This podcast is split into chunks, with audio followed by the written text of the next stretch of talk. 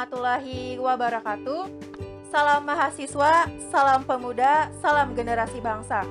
Selamat datang dan selamat mendengarkan di podcast Tikes Darul Azhar.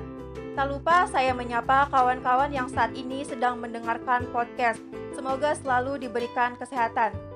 Sebelum membuka perbincangan kita pada siang ini, gak etis dong teman-teman kalau saya tidak memperkenalkan diri.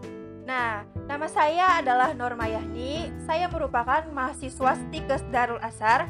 Saya dari program studi D3 Farmasi dan saya merupakan Wakil Ketua BEM periode 2020-2021 mungkin singkat saja perkenalan dari saya. Ada yang mau ditanyakan atau yang lebih penasaran dengan saya bisa DM Instagram saya.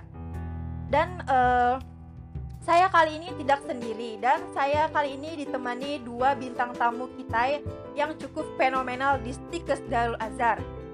Nah, uh, untuk bintang tamu yang pertama yaitu adalah Bapak Apoteker Muhammad Riki Sindi Praristia, Magister Farmasi.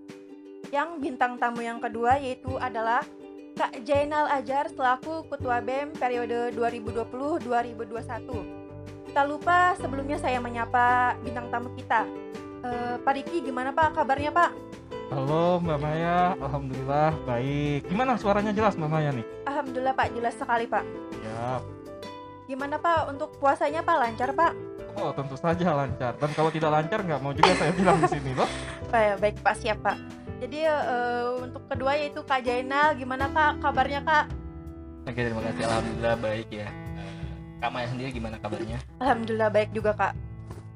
Gimana Kak puasanya ada yang bolong nggak nih?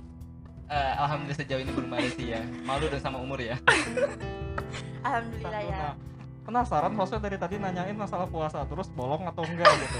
Ini hari ini puasa enggak nih hostnya? Ah puasa dong Pak. Oh alhamdulillah kalau gitu ya. Oke. Okay. Ya. Silakan mungkin langsung saja ya kita memperkenalkan mengenai podcast.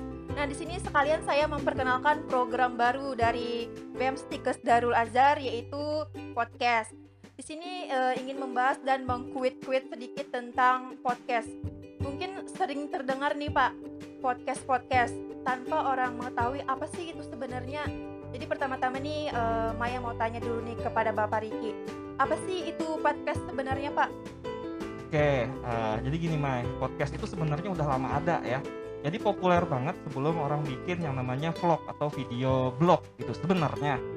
Ya dulu yang namanya vlog kan masih belum populer karena YouTube tidak sepopuler sekarang. Jadi dulu orang tuh sudah ada sebenarnya kayak podcast-podcast seperti ini, baik itu melalui radio atau menggunakan channel-channel tersendiri. Nah, namun seiring perkembangan zaman, kemudian uh, vlog digantikan eh vlog sekarang anu ya apa namanya istilahnya itu lebih booming ya. Nah, namun ada kekurangan dari vlog ya. Kalau vlog itu jadi kalau misalkan kita mau nonton vlog itu bisa di YouTube kan. Nah, YouTube itu kan kalau misalkan di handphone ya, itu harus dibuka terus ya, agar uh, tayangannya itu tetap jalan. Nah kadang bagi orang-orang yang sibuk ya atau orang-orang yang dia itu nggak pengen HP-nya tuh nyala terus karena bikin boros baterai, mereka biasanya lebih prefer dengerin radio atau eh, seperti suaranya saja. Nah kalau podcast kan ini kita nggak perlu video, kita hanya suaranya saja. Jadi eh, lebih nyaman untuk didengarkan bisa sambil tiduran, bisa sambil nyuci, bisa sambil masak. Jadi aktivitas-aktivitas yang lain tetap bisa dilakukan.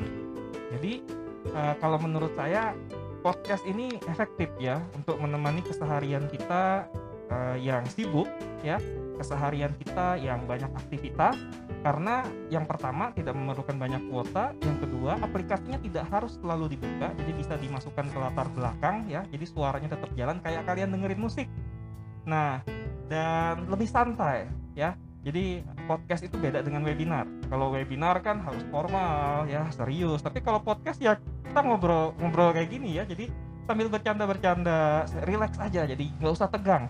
Ini Mbak Maya keringatnya udah cucuran terus dari tadi ini saya lihat. Santai aja Mbak Maya ya. Oke. Okay. Ya Pak. Berarti uh, podcast ini benar-benar sangat efektif ya untuk didengarkan walaupun dalam posisi apa pun, rebahan, dalam cuci pakaian ya Pak. Nah jadi ada lagi nih Pak pertanyaan Pak. Apa saja sih Pak yang mau dipersiapkan untuk mengadakan podcast tersebut Pak? Oke, tentunya dalam kita mengadakan podcast ya walaupun istilahnya itu ini santai, tapi tetap harus ada persiapan ya. Apa pun itu tetap harus ada persiapan. Persiapan pertama adalah dengan menyiapkan materi dulu. Ya, podcast ini nanti kan kita tujuannya untuk e, memberikan pengetahuan tambahan baik itu untuk aktivitas akademika maupun kepada masyarakat sekitar. Karena gini, Estikes Darul Azhar itu punya talenta-talenta, punya dosen-dosen, punya mahasiswa-mahasiswa yang memiliki bakat-bakat yang tidak bisa diremehkan kalau boleh saya bilang ya. Nah, tapi kan pada kenyataannya jangankan istilahnya masyarakat luar ya, tetangga sendiri aja misalkan seperti eh, Pak Farhan yang ahli gawat darurat, kemudian ada Pak Mahdi yang istilahnya itu ahli di farmasi obat-obatan, kemudian Pak Denny misalkan farmasi klinis. Nah kita mungkin yang istilahnya sebelah sebelahan aja kan jarang istilahnya tuh dapat tausiah lah istilahnya ya atau eh, informasi-informasi berbagi-berbagi gitu kecuali dalam hal-hal tertentu. Nah dengan podcast ini kan tentunya dalam satu sivitas akademika kita bisa saling berbagi pengetahuan-pengetahuan baru ya pengetahuan-pengetahuan yang mungkin berguna baik itu untuk sivitas akademika sendiri baik dosen ya eh, rekan-rekan eh, kerja eh, seperti yang ada di tata usaha mahasiswa kemudian juga masyarakat nah makanya persiapannya juga ya sama seperti webinar sebenarnya hanya saja nanti dibawakan dengan santai jadi seperti ngobrol tanya jawab tanya jawab ya seperti itu mbak Maya Iya Pak. Terima kasih Pak. Jadi eh, sebagai salah satu wadah pengembangan minat mahasiswa juga ya Pak, tentu saja mbak Maya itu juga salah Oh. satunya ya terutama dalam public speaking pastinya ya Pak. nah ini dia ya jadi kita perlu wadah mbak Maya ya. Iya Pak. perlu wadah. Wadahnya apa? Wadahnya adalah podcast ini. Jadi nanti rekan-rekan yang memang mungkin berminat ya untuk melatih kemampuan untuk berkomunikasinya bisa nanti mendaftar sebagai host. Kak saya mau jadi host nih. Saya mau ikut dalam program podcast. Kita buka lebar-lebar pintunya ya kita di sini sama-sama belajar. Nanti juga kalau misalkan perlu misalkan workshop bagaimana cara berkomunikasi kita adakan juga. Ya bagaimana menjadi host yang bagus ya bagaimana kemudian mengatur intonasi naik turunnya kemudian bagaimana cara membawakan acara agar lebih menarik dan lebih santai ya. Kita juga akan ajarkan nanti. Eh kita bikin nanti program BEM mungkin nanti ada workshop komunikasi atau workshop menjadi host di podcast Tikes Darul Azhar Batulikin nah Siap, itu bagus juga idenya tuh. Ya, terima kasih Pak. Jadi eh, untuk ini kita tanya lagi nih kepada Kak Jenal nih. Gimana Kak eh, menurut pandangan Kakak atas adanya program podcast di Badan Eksekutif Mahasiswa ini Kak? Terus ya, sekaligus rekan saya eh, di Badan Eksekutif Mahasiswa yang kebetulan ya kita ngangkat kabinet smart ya Mbak ya. Ya Pak, betul. Smart. Eh, jadi menarik ya tentang podcast kali ini. Kalau pandangan saya sih ya mungkin tidak jauh dari eh, Bapak tadi ya selaku kemahasiswaan dari kita sendiri. Eh, pertama ya melatih public speaking tentu saja yang di mana eh, background kita sendiri kan dunia kesehatan ya. Jadi sebagai pelayanan tentunya eh, cara komunikasi komunikasi kita sangat di apa ya eh, sangat sangat dibutuhkan dalam dunia kesehatan sendiri contoh di bidang farmasian memberikan pelayanan obat ya terus di dunia keperawatan eh, memberikan asuhan keperawatan artinya ini sangat bernilai positif ya terkhusus eh, rekan-rekan yang ingin mengembangkan minat bakatnya terutama di bidang komunikasi. Karena eh, jujur ya di tengah pandemi ini jarang sekali kita bertatap muka apalagi berkomunikasi secara langsung. Hanya lewat dunia virtual saja. Kadang apa ya ada yang eh, bolosnya lebih lebih elit sekarang iya. Saya katakan elit ya karena apa dia cukup eh, mematikan dua ya dua yaitu video dan suara. Nah, ini kan tidak terjalinnya komunikasi beda. Pengalaman nih. beda halnya kalau kita eh, secara langsung ya kuliah Iya, secara iya. langsung. Itu enaknya kita bisa komunikasi langsung kan jadi nah lewat podcast inilah kita tetap bisa mengembangkan eh, kawan-kawan yang ingin mengembangkan di bagian komunikasinya ya. Apalagi eh, kita sebagai eh, pelayanan ya saya katakan pelayanan karena kita terjun ke dunia masyarakat seperti itu Baik Kak, siap. Jadi kalau misalnya ada mahasiswa nih mau ngadakan podcast atau mau jadi host atau menjadi narasumber, itu gimana Pak? Kak cara alurnya tuh Kak? Oke, eh, bagus ya eh, pertanyaannya. Artinya kita di sini di Badan Eksekutif Mahasiswa itu sangat welcome ya kepada kawan-kawan yang ingin mengembangkan dirinya ter- ter- terutama di eh, di bagian komunikasi tadi untuk protokol sendiri kita belum ada buat ya nanti setelah ini ya harapannya kita ada follow up follow up dalam kegiatan podcast- hari ini kita buatkan protokoler bagi kawan-kawan yang mau menjadi host menjadi narasumber untuk tema bebas lah kita ngangkat asalkan dalam eh, apa ya mereka itu melatih daya apa ya public speaking mereka seperti itu Siap. Jadi untuk kawan-kawan terutama dari mahasiswa Stikes nih bisa aja untuk mengajukan jadi host atau jadi narasumber kita di podcast. Nah selanjutnya eh, mau tanya ke Bapak Riki nih Pak.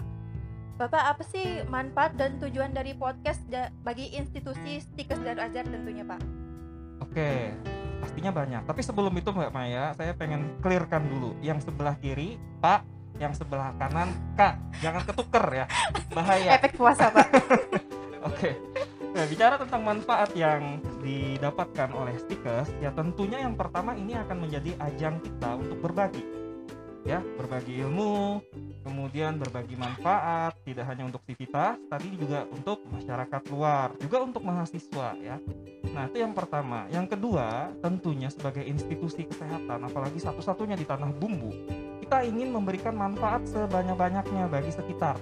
Nah, saat ini kita melakukan penyuluhan itu agak susah ya karena adanya pandemi pandemi coronavirus ini. Nah, dengan itu, nah, maka ada media baru yaitu media podcast. Di mana dengan media ini nanti para dosen ya, kemudian eh, para mahasiswa Stikes Darul Azhar itu kemudian bisa show off ya, bisa menunjukkan keahlian mereka. Kemudian keahlian tersebut akan bermanfaat bagi masyarakat luas. Ya, ini nanti akan menjadi simbiosis mutualisme di mana masyarakat sekitar kemudian mendapatkan manfaat dari ilmu yang akan kita bagikan, kita share ya, dan kemudian tentunya institusi juga akan terangkat namanya. Karena apa? Ya saya yakin ketika kita banyak memberi, Tuhan juga akan banyak memberi kita. Ya, pasti nama Stikes Darul Azhar kemudian juga akan lebih banyak dikenal, kemudian juga lebih banyak diketahui oleh orang banyak karena tentu saja memberikan manfaat yang banyak juga bagi warga sekitar. Jadi sangat banyak sekali. Belum lagi nanti kalau kita berbicara akreditasi, ya belum lagi kita berbicara yang lain-lain. Saya rasa begitu Mbak Maya. Ya Pak siap. Jadi eh, bisa untuk sekalian pengabdian masyarakat ya Pak dari podcast tersebut ini. Nah, kalau pengabdian masyarakat itu sebenarnya ada parameternya ya. Saya jujur saja tidak bisa menjawab iya atau tidak. Karena hanya dari yang saya dengar, kalau pengabdian masyarakat itu katanya harus ada parameter terukur.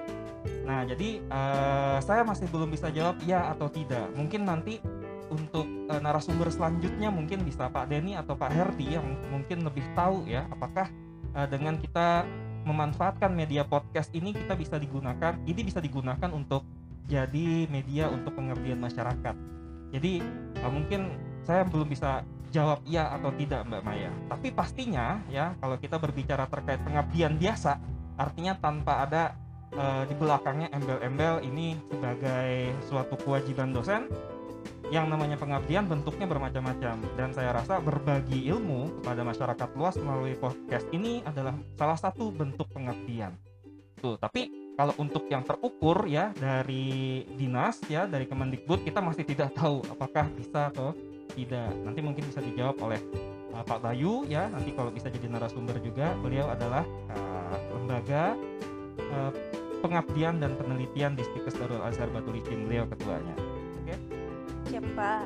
Jadi eh, banyak sekali yang manfaat dan tujuan dari podcast tersebut untuk institusi Stikes Darul Azhar.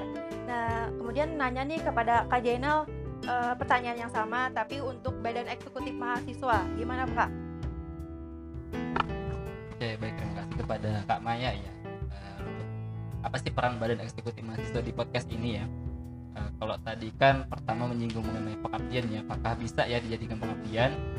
Eh, kalau untuk Badan Eksekutif Mahasiswa sendiri kan karena notabene-nya adalah mahasiswa ya, sesuai dengan tri kompetisi, eh, bukan tri kompetisi ya, Kriteria perguruan tinggi itu pendidikan pendidikan pengabdian ya. Eh, saya juga tidak bisa mengatakan iya atau tidak ya, cuman bisa coba menarik korelasi dari bapak tadi yang mengenai podcast ini kalau secara tidak langsung ya secara tidak langsung eh, podcast ini sudah masuk ke bagian pengabdian ya. Namun eh, saya kata pengabdian virtual seperti itu. Karena eh, isi pengabdian itu kan apa ya sebagian menyampaikan informasi dan menya- menyampaikan ilmu-ilmu seperti itu. Yang, yang saya tahu ya. Nah, jadi kalau boleh saya menarik korelasinya dari podcast ini adalah ini juga masuk ke pengertian hanya saja kita tidak langsung bersentuhan dengan masyarakat sebenarnya. Artinya kita hanya apa ya menggunakan media yaitu media podcast ini.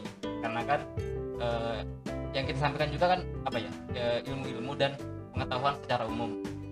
Eh, baik dari kawan-kawan yang melalui disiplin ilmunya ya. Ada dari perawat ada dari farmasi. Nanti kan ke depannya ke depannya ya kita akan buat open ya open pada kawan-kawan yang ingin, ingin menyampaikan sebuah ilmu. Katakanlah man- apa ya bahaya dari hiper- hipertensi seperti itu untuk dunia keperawatan. Terus dari kawan-kawan farmasi obat-obat yang baik dikonsumsi ya di bulan puasa. Nah itu kan merupakan salah satu bentuk pengabdian kepada masyarakat hanya saja dalam bentuk virtual Ya, siap Kak. Siap Kak.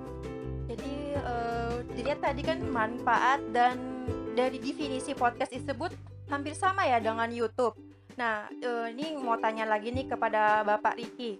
Kenapa sih Pak milih podcast mendingan YouTube atau YouTube kayak gitu Pak?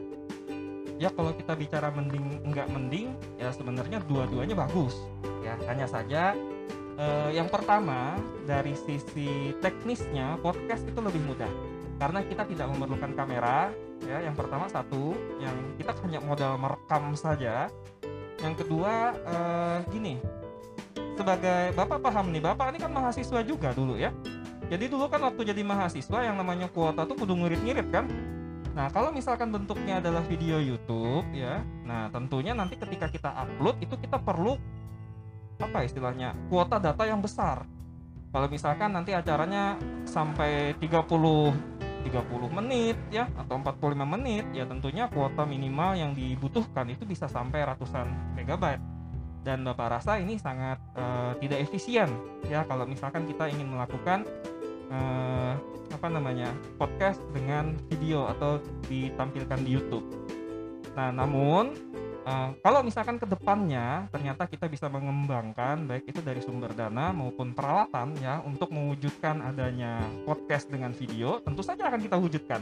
Hanya saja untuk awal ya kita akan melakukan podcast yang lebih ringan yaitu podcast yang bentuknya hanya suara saja. Lagian nanti coba deh nih pendengar nih kalau misalkan mau dengerin kita ngobrol sambil rebahan gitu ya tapi rebahan di rumah bukan rebahan di kelas ya tuh sambil rebahan gitu atau sambil sepedaan ya naik sepeda gitu atau sambil asal jangan sambil berenang ya konslet nanti Rusak itu- lebih enak karena apa HP-nya nggak perlu on terus ya HP-nya kita masukin ke kantong kita setel kayak setel musik nah kemudian udah bisa didengerin kayak kita dengerin radio Iya Pak.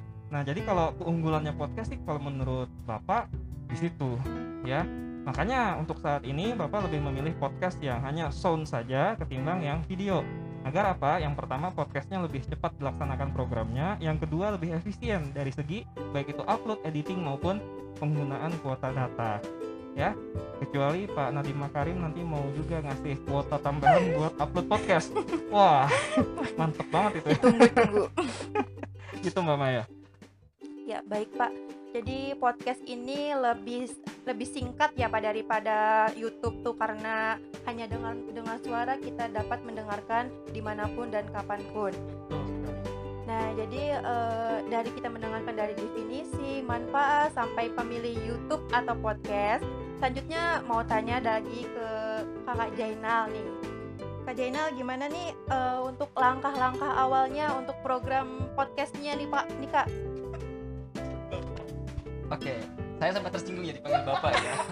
ya jujur Maaf, saya maaf, maaf. karena ah, jujur saya baru umur 21 ya. Efek puasa ya, Kak? Banget gitu ya. Oke, terima kasih. Eh, untuk langkah lang- untuk langkah strategis ya yang akan kita ambil adalah tentunya kita bangun stakeholder ya. Stakeholder dengan kawan-kawan hima itu ada perawat, ada farmasi dan juga tidak akan kita lupakan eh, senior-senior yang sudah terdahulu ya seperti ketua BEM terdahulu, ketua hima farmasi terdahulu, ketua perawat terdahulu artinya kita tidak melupakan rekan-rekan yang sudah membangun himat ataupun BEM. Eh, dan alhamdulillah eh, dari setiap tahun setiap tahunnya ada gebrakan-gebrakan baru. Nah jadi kita untuk strategi yang konkretnya adalah pertama kita bangun stakeholder dengan kawan-kawan. Kedua adalah kita menganalisis ya bakat-bakat kawan-kawan yang terkhusus internal kita saja dulu. Nanti kalau sudah berkembang luas baru akan kita buka ke yang lebih luas karena ini pak ya kak ya kita di stikers ini sangat banyak ya eh, bakat-bakat mahasiswa. Ada kori ya eh, ada kori itu di Betul, eh, betul. perawat termasuk teman saya sendiri Samsul Bahri namanya. Di situ apa ya dia tuh sangat berbakat di bidang polri nah eh, ke depannya nanti bisa kita panggil ah, gimana sih tips-tips jadi polri hebat ya gitu ya? Jujur kalau kita melihat pasti kita iri ya.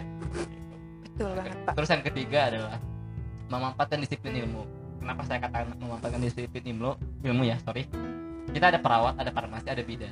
Tentunya dari ketiga disiplin ilmu ini ketika kita panggil untuk eh, podcast katakanlah kita ngangkat tema mengenai kebidanan. Apa sih? Eh, kalau kebidanan itu mengenai pasti ibu hamil ya. Nah, ini kan akan menarik eh, kita bahas dan pendengar pun akan tertarik seperti itu. Terus yang kedua dari bidang farmasi. Dari kawan-kawan farmasi kan pasti tahu nih mana obat yang apa ibaratnya tuh eh, khusus lansia khusus anak-anak pasti tahu ya kategori-kategori betul. obatnya seperti itu terus yang bidang perawat nah, tips-tips eh, untuk pencegahan hipertensi mungkin habis kolesterol ini artinya kita memanfaatkan disiplin il- ilmu kawan-kawan yang ada di stiker Azhar sendiri nah mungkin itu langkah-langkah yang akan kita coba untuk eh, apa ya untuk kita pakai Ya, siap, Kak. Jadi eh, untuk harapannya Kak gimana Kak untuk selanjutnya untuk podcast ini Kak? Oke baik. Untuk harapan ya harapan ini sebenarnya bukan harapan saya sendiri cuma harapan kawan-kawan semua termasuk eh, Bapak Riki selaku koordinator mahasiswa harapannya adalah podcast ini bisa continue berkelanjutan tidak hanya di kita nanti tapi juga pada pengurus akan datang dan bisa em, mengibarkan sayap kepada kawan-kawan hima-hima sendiri siap.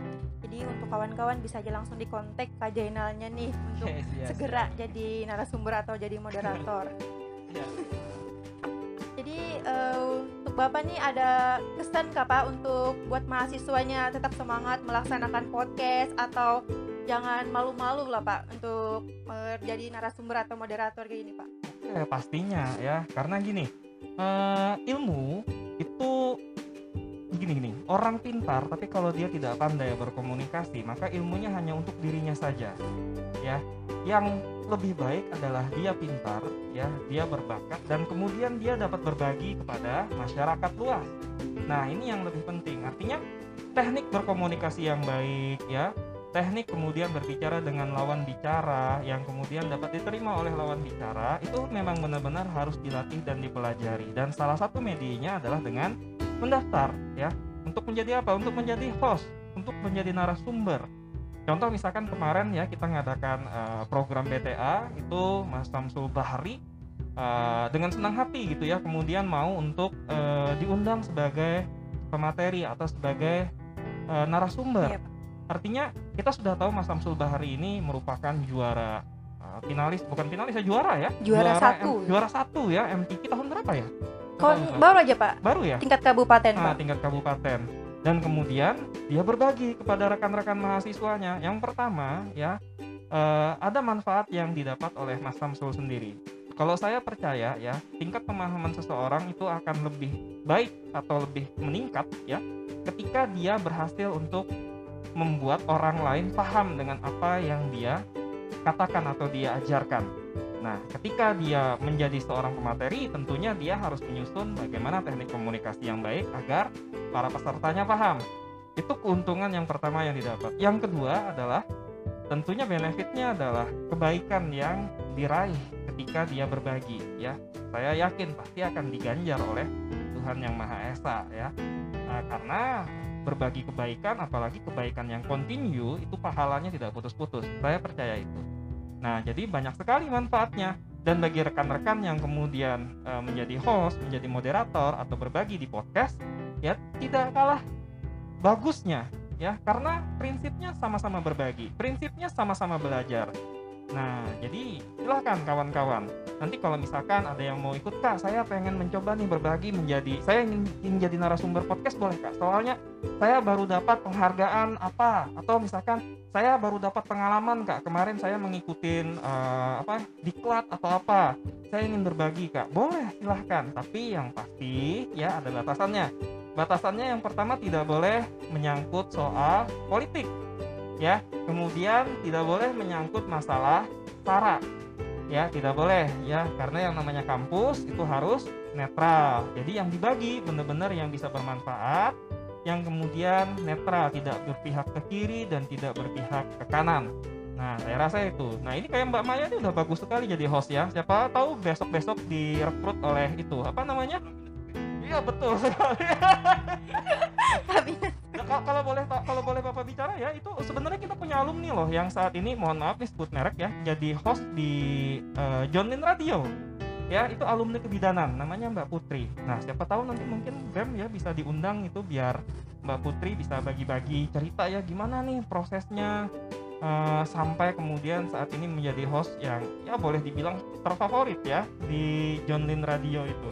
Bisa mungkin ya nanti diundang. Artinya alumni-alumni yang kemudian memiliki prestasi yang sudah jadi-jadi, boleh nanti suatu saat kita undang ya, agar mereka bisa bercerita.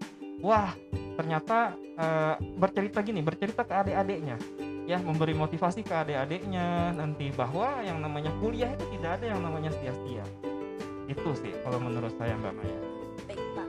Jadi eh, podcast tersebut tuh berarti eh, tidak hanya sebagai pendengar tapi kita bisa jadi membagikan eh, ilmu dan apa pun yang kita pengalaman kita yang didapat.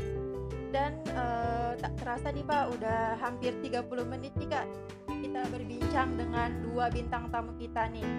Semoga dengan adanya podcast kita pada kali ini dapat mengembangkan Stikes Darul Azhar dan eh, jangan bosan-bosannya mendengarkan podcast dari kami yang nantinya akan mendatangkan narasumber-narasumber yang tak kalah fenomenalnya dari bintang tamu kita pada hari ini. Ya, terima kasih. Oke oke sebentar sebentar Mbak Maya. Satu lagi. Udah diklik belum? Belum, Pause? belum, Pak. Belum. Ya, Oke, ini satu lagi ya. Ini mumpung nih karena saya juga sebagai ketua promosi kampus ya. Ya. Jadi saya pengen bicara sepatah dua patah kata akhir. Jadi bagi kawan-kawan yang mungkin belum mendapatkan informasi ya, paling tapi paling sebagian banyak sebagian besar sudah ya.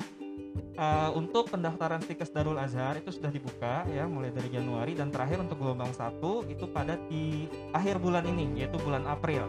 Dan untuk kawan-kawan yang mendaftar pada gelombang pertama itu akan mendapatkan laptop ya bagi kawan-kawan yang lulus, bagi rekan-rekan calon mahasiswa yang kemudian lulus. Nah, eh, dan untuk tahun ini ya laptop itu hanya dibagikan atau digratiskan bagi pendaftar pertama ya. Nanti untuk gelombang kedua dan gelombang ketiga, nanti gelombang ketiga akhirnya bulan Agustus atau September ya. Nah, itu sudah tidak dapat laptop gratis lagi. Jadi bagi kawan-kawan yang ingin mendaftar atau kawannya atau adiknya, sepupunya ya yang ingin mendaftar ke Stikes Darul Azhar Batu Licin, silahkan mendaftar secepatnya sebelum akhir bulan. Lumayan loh laptop gratis. Kalau nggak salah yang tahun kemarin laptopnya touchscreen lagi. Ya, Uh, betul. keren banget ya. Kasihan yang kakak tingkatnya nggak dapat laptop touchscreen. Jadi pengen balik lagi. Kalau mau nggak apa-apa, balik ke semester satu lagi, daftar lagi, dapat Jangan, laptop Pak. lagi nanti. Oke Mbak Pak. Maya, itu aja deh. Ya, Nah, Jangan ya. lupa kawan-kawan daftar di Stikes Darul Azhar dan bisa bareng kami nih di podcast tikus Darul Azhar ya. Terima kasih. Oh.